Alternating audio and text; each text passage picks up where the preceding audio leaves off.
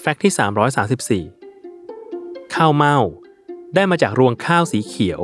และสีเขียวน้ำตาล ใช้เป็นอาหารหลักและอาหารว่าง โดยประเทศไทยนิยมนำมาใช้ทำขนมตั้งแต่สมัยโบราณ และต่อมาพบการทำข้าวเม่าแทบทุกประเทศที่ปลูกข้าว นอกจากประเทศไทยแล้ว ยังมีจีน ญี่ปุ่น เกาหลี ลาว กัมพูชา เวียดนาม พม่า ภูตาน อินเดีย และทิเบต นี่เองจึงเป็นเหตุผลที่ทำให้ข้าวเม่า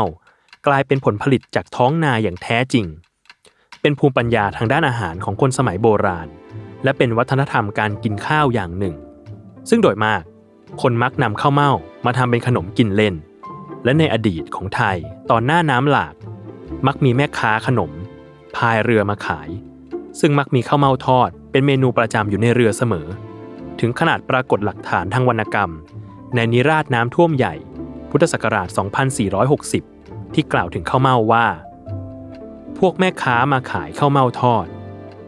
แตงเมลอด น้ำยาแกงปลาไหล จากวรรคกลอนในนิราศตอนนี้ จะเห็นได้ว่าตั้งแต่อดีตจนถึงปัจจุบัน มีการนำข้าวเม่ามาประยุกต์ให้กลายเป็นขนมหลากหลายรูปแบบ นอกจากข้าวเม่าทอดแล้ว ยังมีการนำข้าวเม่ามาทำเป็นข้าวเม่าบดกระยาศาสตร์ข้าวแตน